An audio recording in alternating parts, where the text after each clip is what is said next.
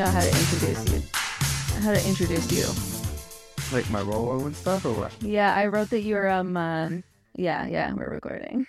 I wrote that you're an idea cataloger. I know that you're a DJ.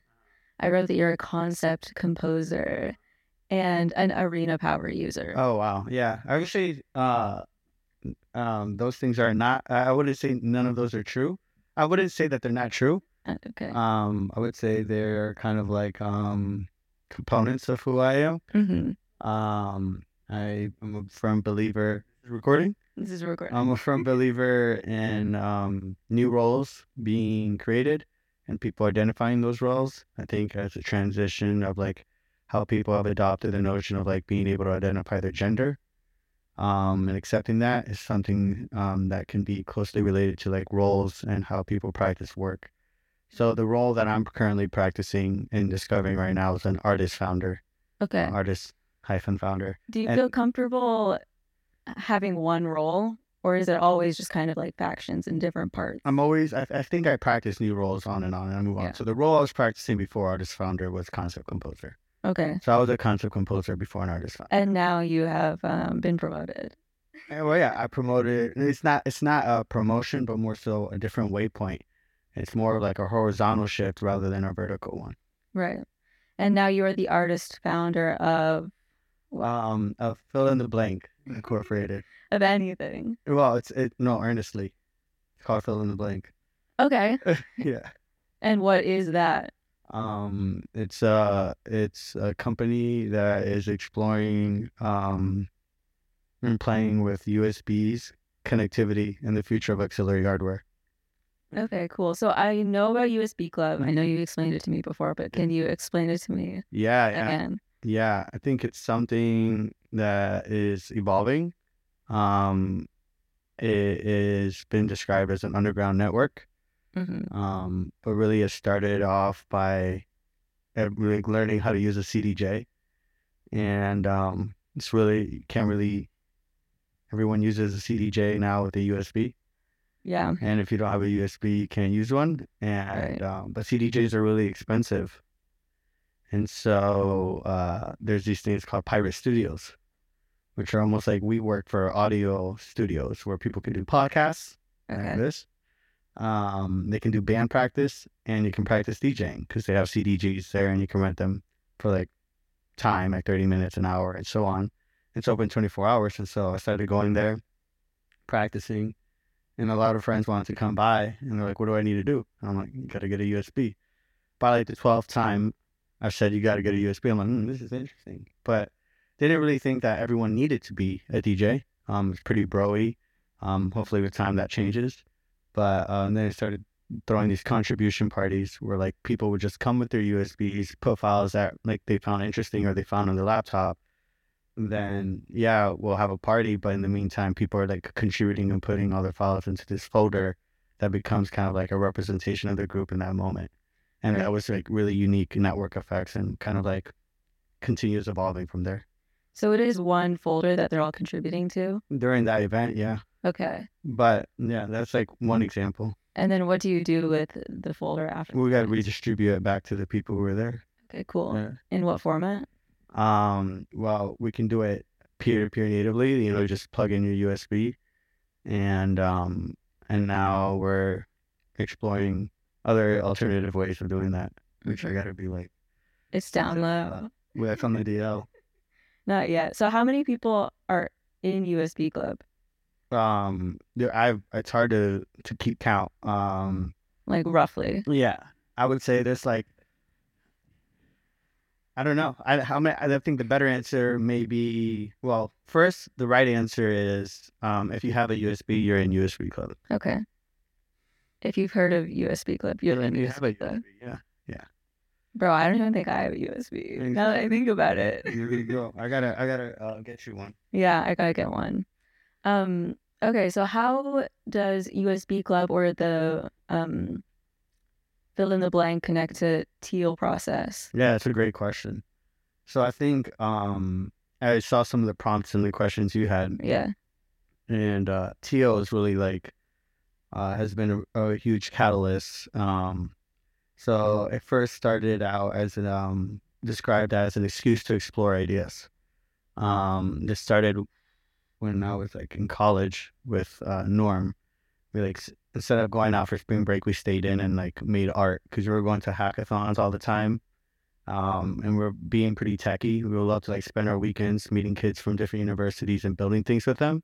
But it was always like in the startup sense. And then we like discovered art like probably senior year. They didn't offer design courses in our school. And like I started designing at hackathons and not many people were doing that at first. It was always like a bunch of engineers. And um, then we're like, what if we make a website that's just like that doesn't have much utility? It's just like beautiful to like explore and look at. So the first project was Gassed Up, which is on the Teal website, and we called it an artifact. And um, we changed from Teal being excuse to explore ideas to it being always an open question.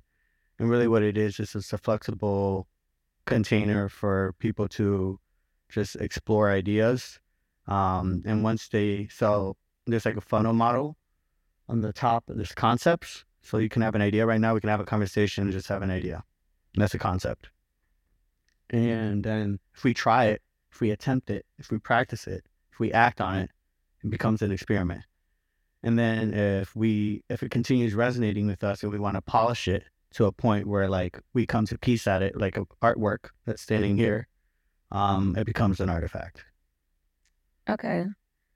I like that. It moves into different stages. Correct.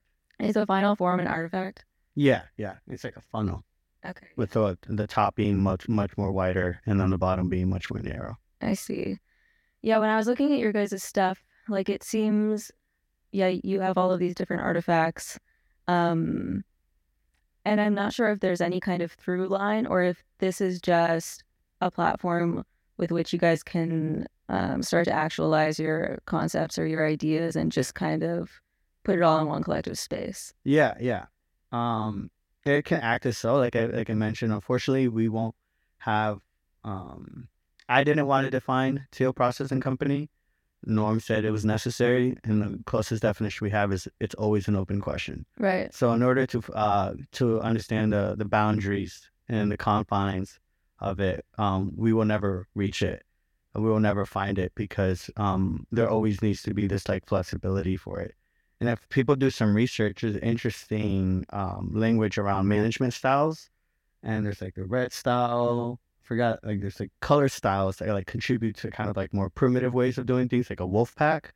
And then bottom the line goes to like teal management, which is just coincidentally we found, and it's much more self management, more fluid, um, kind of like where society is probably headed to now, where like people are kind of like more so working on their own terms more than back in the day. They didn't have that much agency or autonomy.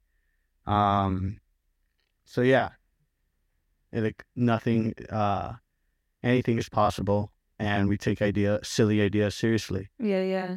Um, I'm I'm kind of curious and inspired about how you seem very intent on keeping this very open, like Mm. very open concept. Mm. Do you find that people often run into difficulties by trying to define something too much or like get it down to something that's too specific where it feels confining? Yeah. Yeah, I mean I I mean if we can maybe paint the picture of design compared to art. Um like design is for someone, art is for the self and like there's some art pieces up on the wall here. Um and like asking the question is like defining this art is like up to self interpretation. But like defining something that's like design, like a product, say for an example, and it becomes much easier for people to align and agree on what is made when it's designed, but it's much more ambiguous on people to define what a piece of art stands for. Mm-hmm. I was wondering how you guys decided on the term artifact and like exactly what the significance is of Mhm. that to you. Yeah. Um there's the word art in it. True. Um and um artifact I think is something that can be looked on years later and still be appreciated. I feel like it has more segments, like uh, cementing towards it. Um, where experimentation, I feel like has more looseness towards it. So it's really just a granularity language around the maturity and evolution of a thought. You mm-hmm. know, so from the thought to concept to experiment to artifact, and when it's an artifact, it kind of can be left alone. Right. Yeah. Because to me, there's something about artifacts that symbolizes it's in the past. Yeah, yeah. Like it's it's like you know it's there. Yeah. Like where experiment is like it's still active. Concept is like it's early. Right. Where artifact is like polished a book. You know, of, of when something's published. Yeah. You can't fuck with it anymore. You can, I know you can, But- you but can it- re- reprint. but it, it definitely has a stamp on it. definitely. You know. Yeah, for sure. Or whenever you're reading a book and you notice um a spelling error or like a grammatical mistake, I'm like, oh, that fucking sucks. For that. Yeah. Yeah, and sometimes you appreciate it. Just like in the uh, uh, It's kind of beautiful. yeah, on the online way, you know, I think it's good for things to have bugs in them. For not for them not to be perfect. Bugs. Bugs like technical bugs. Do you like that? I don't I don't intentionally aim for it, but like if we ship an artifact that has a bug on it, we probably come to peace at with it. Right. I appreciate that. Yeah, it's kind of beautiful. Mm. Um, okay, I also wanted to ask you about Arena. Mhm. I got on Arena kind of recently. I feel like I'm very late to the game. Yeah, yeah, Um, I consider you a power user of Arena, and particularly when I was looking at Teal Process. yeah, Um, I'm interested in how you guys are working collaboratively in that space. yeah, yeah. T- t- Arena has a very dear, special place in my heart. Um, I discovered it um right after, like around 2018. Um, and at that time, I believe they were doing a crowdsourcing for investment through this platform called Republic. Yeah. Um, I was too poor at the time to uh, become an investor, um, but today now I am a supporter, and um, all that to be said, it really, uh, I think Arena has achieved an extremely simple utilitarian approach of organization design. Um, and uh, I think that it's has a beautiful digital architecture to it.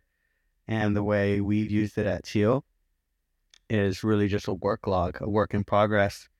Um, I have at times considered creating something that could work more naturally with us. So I think that while Arena is great and it works for everyone who understands how they can tailor it to their needs, um, I think there are some areas where there can be improvements that work for my or anyone in Teal's workflow, not for others. I think there's some tailoring that can be done. Um, but in the meantime, almost all of our artifacts, all of our explorations, I would say if I had to imagine, I would guess there's about around a thousand blocks from Teal in an arena. Uh, I would have to look that up. And the way we used it and became a power user is that we started creating channels that separate primary source and secondary source. Okay. Yeah. So to like elaborate on that, um, we were and Teal doing a lot of active research. Um, and so if I took a photo of a sketch we did, that's a primary source. It came from us.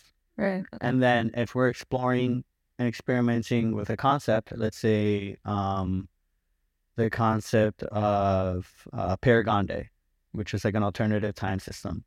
Um, if you go on Arena and you look at Paragonde and you go on the channel, all you will see is primary source information from our experiment research Mhm. of things that came from us. Right. Right. And then we have a separate channel called Paragonde slash secondary, where if you go to that, you will see all the references You see. where like a lot of times the context and people lose meaning when it just becomes a curating place where like oh yeah there's this mood board and you go in and you see things from different places it's like no you're not going to see a mood board from us you're going to see all of our research Mhm. and then we have a separate channel for where we've done our secondary research for something I see. Yeah. Okay, cool. Yeah. Yeah, I was wondering at how you guys structure all of this, and it seems like you all post a lot, and I was wondering how this all gets cataloged and organized yeah and how you bring it to each other. Like if, if people are posting in it, do you go over it together or is it just kind of up there? are you saying like if a channel's open or not like when you mean posting in it Yeah, yeah. Yeah, I would say yeah. Anytime we, I like to leave things open, leave them green. Um, however, if you know something that comes from secondary information comes into the primary channel, it should be moved to the secondary, and that's just clean up. Um, but I were ha- I'm happy to like find other people or discover other people on the internet who are interested in the same research we're doing and contributing in that manner. I think that um, we accidentally got traction on Arena. Like I think that um, we were using it as like a tool, and then people I think were admired by all the different things, all the different surface areas we were touching and exploring and exposing that. Um, like Virgil Abloh played a very inspirational role for me for how transparent he was when he was going about his career. And I just saw it as a place to put those things. And then, like, fun fact, um, we've gotten to the point where we've started creating our own uh, kind of boutique software, one called a Concept Trust, like in 2020, Mhm. um, which we've started creating tooling that works a little bit more with our workflow and kind of has been our little uh, sacred place to start putting our uh, active explorations in.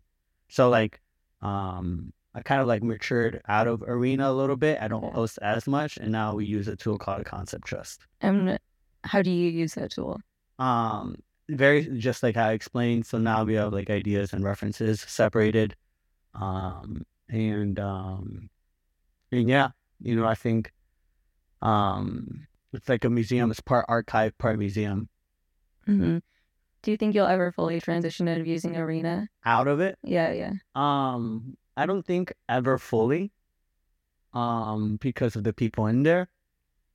Um, I remember a friend of mine named Austin, um, and um, he mentioned, or they mentioned rather, um, that you know anyone can like build arena overnight or something, but it's really just like culturally the people on there that make it. Yeah, totally. And I think there's people that have um, resonated with out in on that social network that um, I still want to say hello to. Yeah. Um, People who are on Arena fucking love Arena. yeah, yeah, it's it's it's for for very valid reasons, and um, it is a social network. Where I don't think Concept Trust right now is a social network. It's Right. a tool It's just for you guys. for now. Yeah, boutique boutique software. Right, right.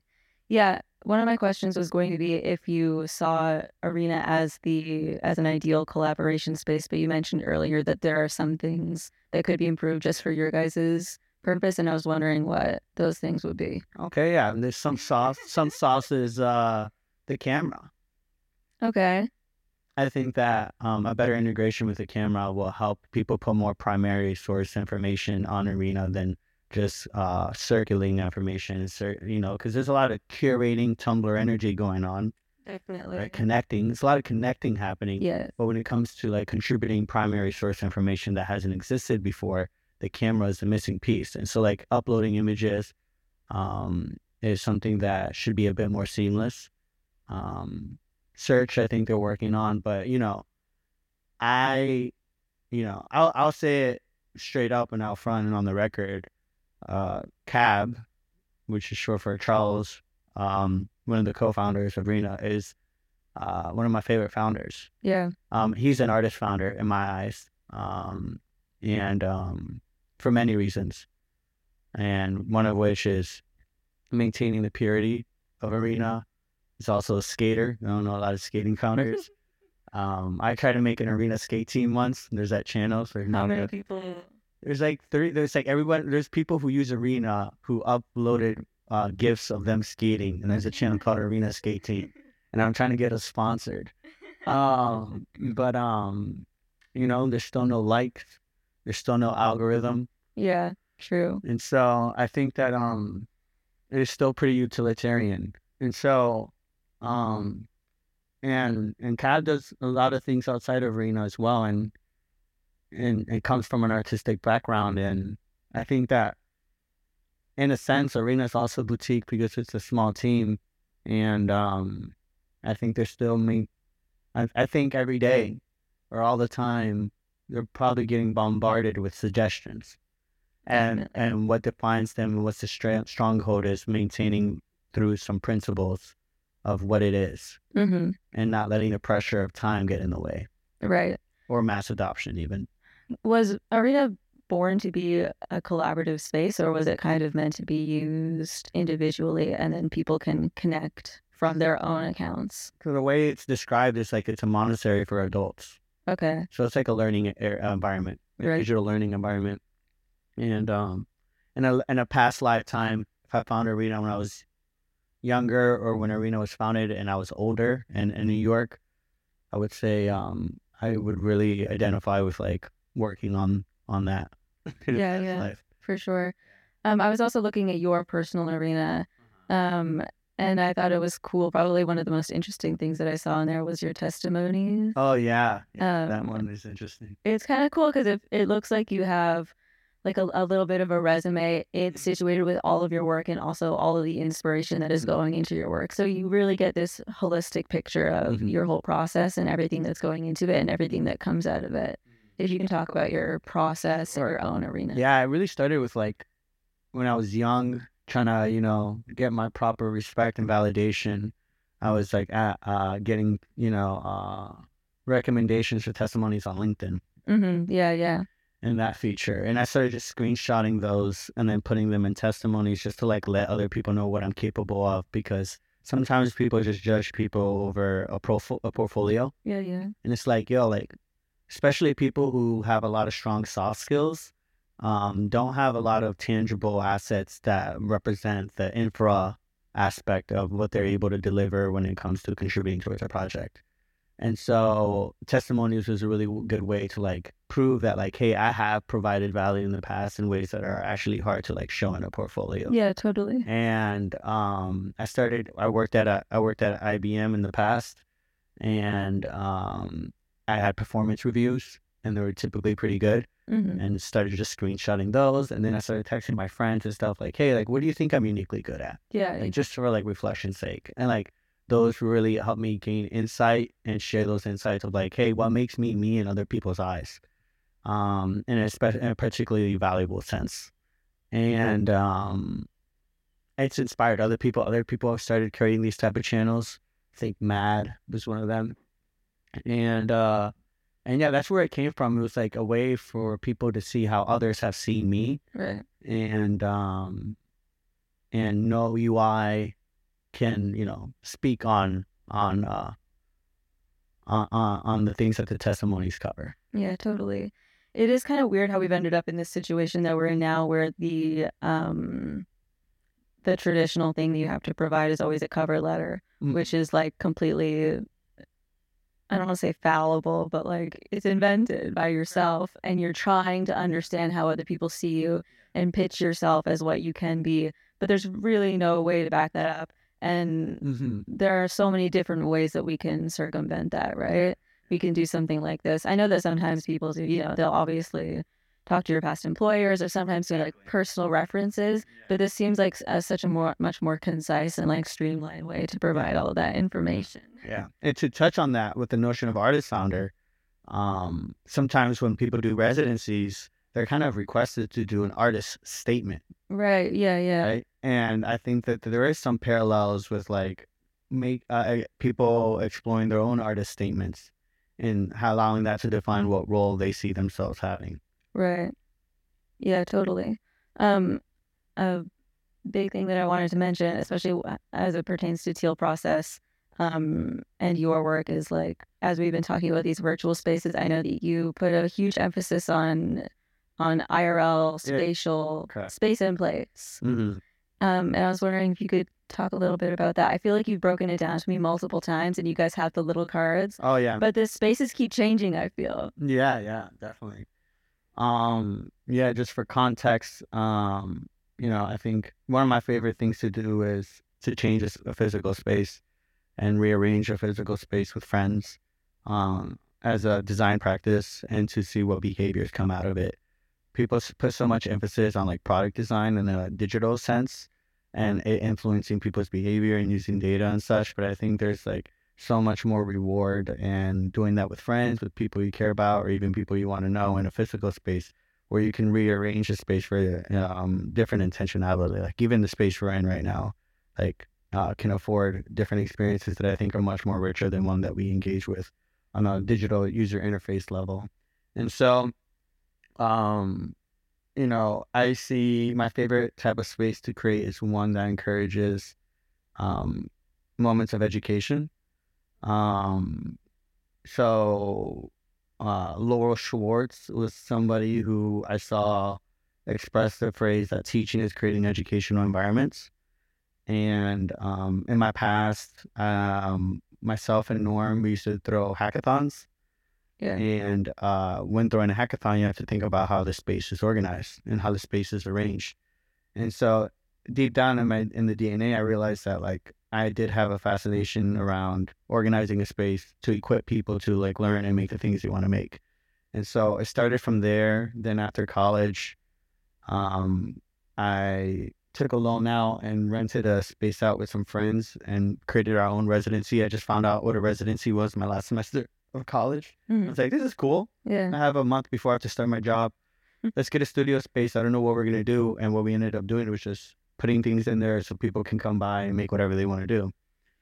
And that continual practice happened with the factory, which was another place where people we just want to equip it with tools where people can learn the things they want to learn because sometimes the tools and the access of the tools is what the barrier of entry is to learning. So an example is such as like a sewing machine. There's so many people who probably want to explore fashion, but won't be able to actually like take it a step further because they don't actually have a sewing machine. Or even if they want to practice DJing because they don't have a controller or a CDJ. Yeah. And so, um, or sewing, or I'm not sewing, uh, carpentry, Yeah, right? yeah. And so putting all these tools in space and then allowing people to make whatever they want, that's the true educational moment. And so what's come out of there is like clothing lines, like sold out. Say, for example, is a, a friend's line, and now he has another space in LES. So like kind of like people like the technical term would be accelerator. Yes. Yeah. Um, but I will I would I wouldn't put that name on it. But um, you know, and now they got their own space. Uh, and um, my friend Sean, sometimes go to Zayed, is also part of Teal Processing Company. Did did chair workshops in there, like how to build a chair, and made their own things. And now they're going to be soon opening up a new space as well. Um, uh, I think under the name of Menagerie Mhm. um, the, the DJing as well. Um, we have a space now in Greenpoint where we DJ with CDJs. And so um, it's really served, the factory has really served as a catalyst for people to like grow in their interests. And the only thing that was getting in the way was access to tools. And now I think we're in a transitional phase where we're, I think the space has served its purpose in empowering people. And now we're having fun with it by uh, hosting sessions called listening labs. So initially in the factory, uh, when people come in, we they put in a construction vest, and the construction vest I almost acts as a costume a uniform that empowers one psychologically and others to have the permission to do things, to move things around, to break things, to set things up. Um and now we're uh, uh and that's like a, an expression of art in itself. And now we're doing that with listening labs where people are putting on white lab coats. Um we have little notepads where people can draw or observe um while people are playing and listening to music in unconventional ways. Cool. And then from what resulted from that is like i've made a lot of friends who also have spaces and connected it once to as an art project uh i'm part of like this research group called other internet hmm Yeah. and I said we should do art residencies in it. And the art program I did with um, Aaron Z. Lewis and Norm um, was this notion of building a schoolscape, which is augmenting um, educational environments and realizing that like one day we wanted to create a campus physically, but there's a lot to get to that point. In, Yeah. in New York, I realized like, wait, if we just like put like if we just connect these spaces, we already have a campus because there's a valley of loneliness that happens to resources after you graduate. You mm-hmm. don't have access to all the tools you used to have. And so we created these learner cards that kind of acted as a passport to access to all these spaces. And those were like the lo-fi AR goggles that you can put on to see that there's a network space that you can have access to. And so we we had a couple fellows, um, gave them stipends. They got to traverse the campus. We did an orientation and um, that was like a really beautiful way to like um, reignite the notion of the feeling of having a campus without having to build another building. Yeah. And what spaces were in the campus? Um, there was the factory, which was the headquarters. There's the playground, um, which is where I stay with Norm. There's a lot of fun tools there. Um, Eternal was one of the spaces with Reggie. Days was one of the spaces with William, and these were all space stewards. There's Quay, um, with Sam was a steward there. Um, and uh, that might be all of oh, and the garage, which is like a boutique hardware and software place that's downstairs from the factory. Okay. So it's six spaces. And they were open to those who were in the residency. Yeah, yeah. So we had like three fellows, and they could, um, as long as they communicated with a space steward, they would have access to space, and then everyone had a copy of the keys of the factory as a headquarters to go whenever they wanted to go in. Okay, cool. How long did the residency last? So we practice a new form of uh, time called quad cycles, Yeah. which are like four days. Um, and I think we had, uh, I, th- I want to, man, it was like a month. Okay. And so what? There's like how many days in a month? Like say 31 divided by four. It was about seven quad cycles, I would say. Seven times four. 28 days around seven seven quad cycles and it really like messed up like it made it go longer. We slowed down we hacked time and made it slow down by uh framing things into quad cycles. Okay, so break down your concept of time for me now. yeah yeah so uh the pandemic really like shifted um norm and i's understanding of time because we were living at the same place as roommates and uh the purpose of time kind of like shifted a lot. Nobody was going out and so the days started to feel like you know three days started to feel like one day. Yeah. um and so with uh paragonde systems uh we like broke down a new system of time and days. So we have three types of days and a, a clock that is like solar time. So going into the days we have np1 np2 and paragonde the np stands for non-paragonde so i'll start with paragonde paragonde is the ideal day so a lot of times we'll, people will contribute that to vacation Right. um, but you really can have Paragonde at any time. It can be for a moment of day. You can meditate and be in Paragonde. Um, but it's what's ideal for you. You know, you have you're away from. You can do whatever you want with your time. You're in complete control of your time. There's no pressure anywhere, um, and that's rare for me to come by. But um, it's very beautiful, and like we jokingly say, you parachute into it because uh, it's, uh, because it's about space and time, especially like mental space. And so if like you like parachute like you land into Paragonde like it's from Fortnite, like almost like a Fortnite but without the battlefield. Right. Um, to give yourself like the transitional time to land in it.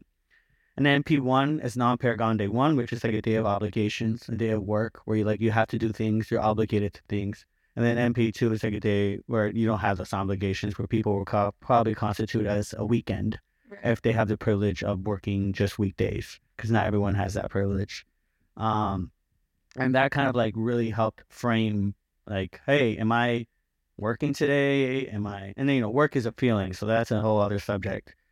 Um, you know, am I obligated to do these things today? Is my time already de- determined? And then NP2 is like, my time isn't determined. I'm a little fle- flexible. And then Paragon is like, I'm doing what I want to do right now, and I'm like living my best life. Right. And like for me, sometimes that's like being under a waterfall Yeah. and like not having anything on my calendar. hmm Um, and then with the time system we have, it's with solar time. And so right now, if I look at um, Paragonde's clock, um, it uses my location. It's four hours and 48 minutes past sunrise, and it's 10 hours and 14 minutes till sunset. Okay. So there's a long day. And my day, if I draw it, it's been, and I'm probably going to crash pretty hard. And so I can draw how I feel my day is going to be and it'll relatively like fill out where I'm at. So it allows people to like have a sense of time by trying to create a mm, essentially almost like a journey map line of how they would think they're going to experience their day emotionally with ups and downs. And it fills up uh, accordingly of like where you are relatively to um, that timeline. Right. And this is a prediction that you're making before the day. Yeah, yeah, like the yeah, yeah, yeah, yeah. because like you know you gotta imagine Yeah. how it'll go, and you can like redraw the line. But the solar times have been really great. I wake up with the sun. I have. I went almost like a year without an alarm clock. I started using an alarm clock a week or two ago, and now I don't have to use it again anymore. Um, I used to have to like wake up at five thirty in the morning, and now my body's naturally waking up with the sun again. And having access to windows where you sleep plays a huge role in that. Definitely. I prefer to wake up to the sun also. Mm-hmm. Um, so how does this link up with the concept of actual time? Can a day be longer than Definitely. the general concept of a day? And then if it is, does that take away from the next day? Yeah. So we call the we call those sun cycles. Okay, right. Yeah. And um yeah, a day can be multiple sun cycles, in my opinion. I see. Interesting. Mm-hmm. Um, how long ago did you launch this? I know it's an app, right? Uh, Is it's an a app slash it's a website. Yeah. It's a theory. On the main page, there's a theory, okay. and then if you like scroll down and look, um, uh, it, it, you can like see all the other tools we made. We made other tools for it. So the joke with Paragon is that's a lifelong project. Yeah, yeah. We're never, you know, I have my whole The concept of time I feel like the whole- whole life to work on Paragonde. Definitely. And people will try to work on it as well, and it's fine. Yeah, yeah. Um, we want to make a clock one day, a watch one day. We call it sun check. So you're checking the time, not watching the time. Um, Toby came up with that term. Um, and was funny is like we have a one minute difference in sunset between here, Manhattan and Brooklyn. Interesting. So like your location really matters. And so like an example here is like if we want to see check the time at the playground where I live, you hit check and it says it's like four hours and fifteen minutes past sunrise. And then as time goes by, the time actually fades out and you're like lose look and it and then you don't see the time anymore. So it's the notion of checking the time hmm rather than watching the time. And how do you? And this was in 2020 to answer your question. Right, right. How did you guys choose to to visually represent this? I mean, there's still other ways we can. Um, Yeah. But I think, think um, there's been an interesting way to like bi-directionally understand time and understanding past sunrise until sunset Mhm. and then till sunrise. Um, till sunrise. No, past sunset till sunrise. You know, so it's like always like, um, I think the best way that visually represents it right now is like there's this Apple Watch interface that kind of has like a sine, you know, like sine and cosine waves, Yeah, yeah. and then there's a thorough line of like when the sun rises and th- thorough the sun sets. That's like Mhm. a complete line, and then it goes up like a hill. And I think that's like the best way to like visualize where things are at. Yeah. It reminds me of um I remember when I was in my undergrad and I was taking this class on Kierkegaard. This doesn't directly uh, relate to what you're saying, but it's in the same vein. It's just kind of this concept of time that broke my brain. Uh, And um like if you just imagine a line mhm, and you think of the present moment, mhm, people typically understand the present moment as moving away from the past and into the future towards it and like time is this fixed line and we're moving along it mhm. but the present is actually the fixed moment and the past is moving away from us and the future is arriving to us right Mhm. and it might seem like a very small difference but actually when you when you change your your conception of time in in in these ways it really fundamentally breaks how you think things are arriving to you and like the predetermined nature of our time and and and how we're moving through it um so i really appreciate re or imaginative rethinking Mhm. of time and how we encounter it i think it's a really really amazing project Yeah, and like just to like uh plant continue planting seeds. Um there's this like there's some people who really care about this topic and want to welcome if you know anyone who comes across this information and content the the squad of the New Times Working Group, okay which is a group of people who uh, want to change, who are devoted in changing time. Um, I want to give a shout out. Uh, Kia Kia Kurder um, really cares about this. um, Aaron Z. Lewis cares about this. Vivek, I had a conversation with him recently. How you know people think that time is circular, but he sees it more as a spiral, which is both is true. Where like there's it goes around and around. You kind of like revisit things, so you know things come to you, but it keeps spiraling out. But if you like unravel the spiral, it's a line. Yeah. And where a circle, it's like you keep going back to the same point. But with the spiral, you keep, you know, coming back, but it's a continuation. And you can have like a beginning and end. And um and yeah, I think that um the the last note I'll hit on is that I would say that the thing that is probably controlling humans the most is um the calendar the current calendar system we have. That's true. Um and people The 4HL. Huh? The 4HL. What's the 4HL? The four hour life. It's like Uh. you have um I don't know the exact structure, but it's like 8 a.m. to 6 a.m. You're working. Mhm. Um, you have to sleep eight hours at night. So you have four hours in between work and sleep. Yeah. Those are yours. Yeah, exactly. And just the, the way the calendar is set up is uh they're they're we're literally trapped in cell blocks. Yeah. And- totally. And um and if we were able to liberate ourselves from the calendar, then um the world would probably be flipped on its head. Um but releasing relieving ourselves from the uh universal time system that we exist in now um will really uh I think people are I think this is a strong word and you feel free to change it up, but are mentally uh, enslaved by time. Yeah, I see what you mean.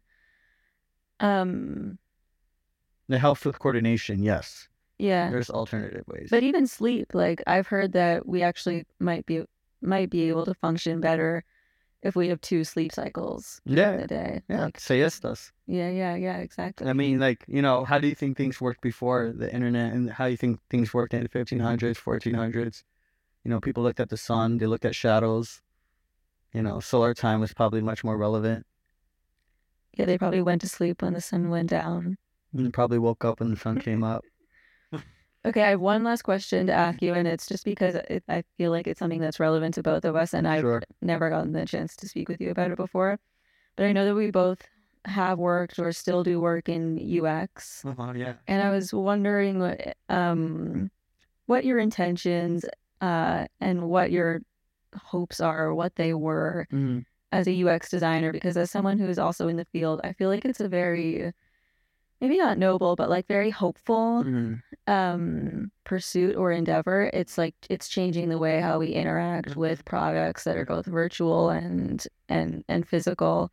Um but i feel as though since ux has become this um kind of mandatory role that every company has now it's just kind of devolved into replicating the same cookie cutter Mhm. design processes and then in ux research it's just making sure that those same user interfaces or designs mm. are like placating the users it's not actually figuring out what people want and how we can package it to them in new and interesting and innovative ways Yeah.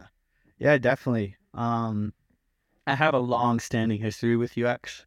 My first ever freshman year summer internship, I was a research UX uh, UXer, UX researcher. yeah yeah Um, but um with time I've been able to reflect on on this. And my personal conclusions are that the reason why I personally care about UX is because I think I'm naturally sensitive. And I'm sensitive towards how other people feel.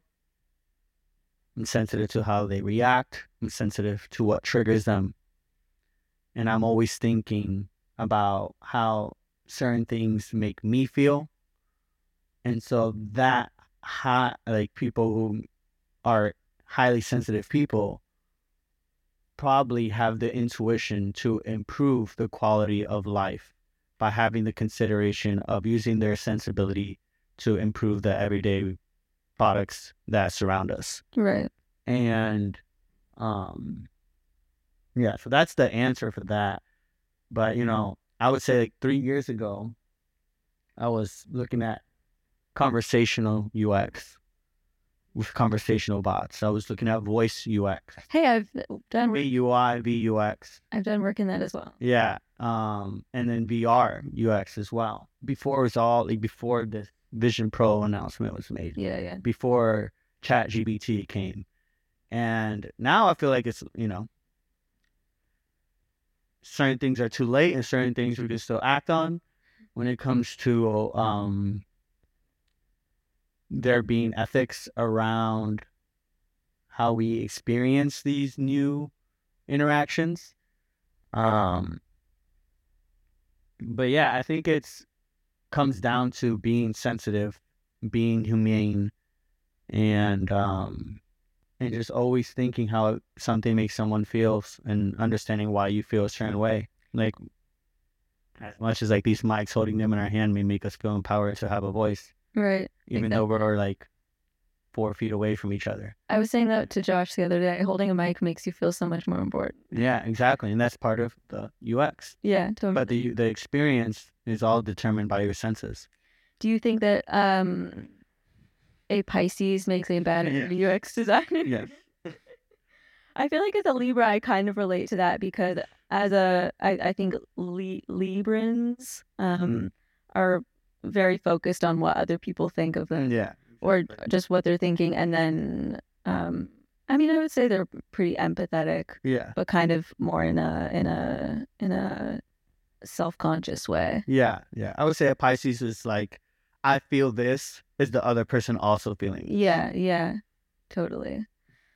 As a Libra, I think that I'm looking to see what other people feel so I can feel it all. Yeah. So I think it's- it's a it's an inverse. I think. Um, one example I was going to say is like I can make art and say, does this resonate with you? And then the Libra can design something like, does this, you know, does this work for you? And then the value can be ascribed where I comes from a place of self, where the other one comes still comes from a place of self, but comes from a place of like um, keeping the other in mind the whole time. Self for the other. Yeah, so you you may come from self for the other, and I come from the self from the self, and and look and seek validations from other. Definitely. Um, I think now on uh on UX job applications they should ask your astrological sign. Oh yeah, I think that would play a beautiful role. Um, I think like you know, companies like CoStar would probably be really equipped for something like that. Oh, totally. Yeah. They're making lots of moves, honestly. I follow their Instagram. Um, all right. We've done just about an hour. Is there anything Wow, time has flown by. time is flying by today. I need to check my uh my Paragonde app. Yeah, yeah, I can send it to you. Yeah, totally. Um, but yeah, we still have plenty of sunlight. Oh, good. Yeah, it's so early. I don't even think I've ever had anyone come over to my house this early. Yeah, it's, it's early for you, but it's already five hours past sunrise. Um, is there anything that you want to tell the people about where they can find you or what you want them to look at? um just go to like tealprocess.net um and then explore um click on links um there's enough content on there to on those links and where they take you to um walk through the museum of artifacts experiments and concepts that exist and that will continue existing in the future um I also want to shout out to to a couple people that's okay. For sure. Um, yeah, I want to give it obviously a shout out to Norm, who's always been holding it down. Shout out to Sean, decided I call him sometimes for um, oh, naturally being an educator and a giver. Um, Aaron Z. Lewis, Toby, Laurel, um, Tanya, Tanya. down and um and everyone else and anyone who's ever like um Reggie as well um Reggie James he's he's definitely um em- em- empowered me as his job is to empower artists and being an artist founder. And um and, and anyone who's um taken the time to dig in and, and, and see the vast uh, landscape that um, I am careering through. and are able to embrace me as someone who's multidisciplinary and still valid just as someone who's a specialist. Yeah, you have so much going on. Um, and I feel grateful that I've finally been able to kind of Yeah, all place it into one structure to see how it's all going. Yeah. Um, all right. Thanks, everyone. Take care.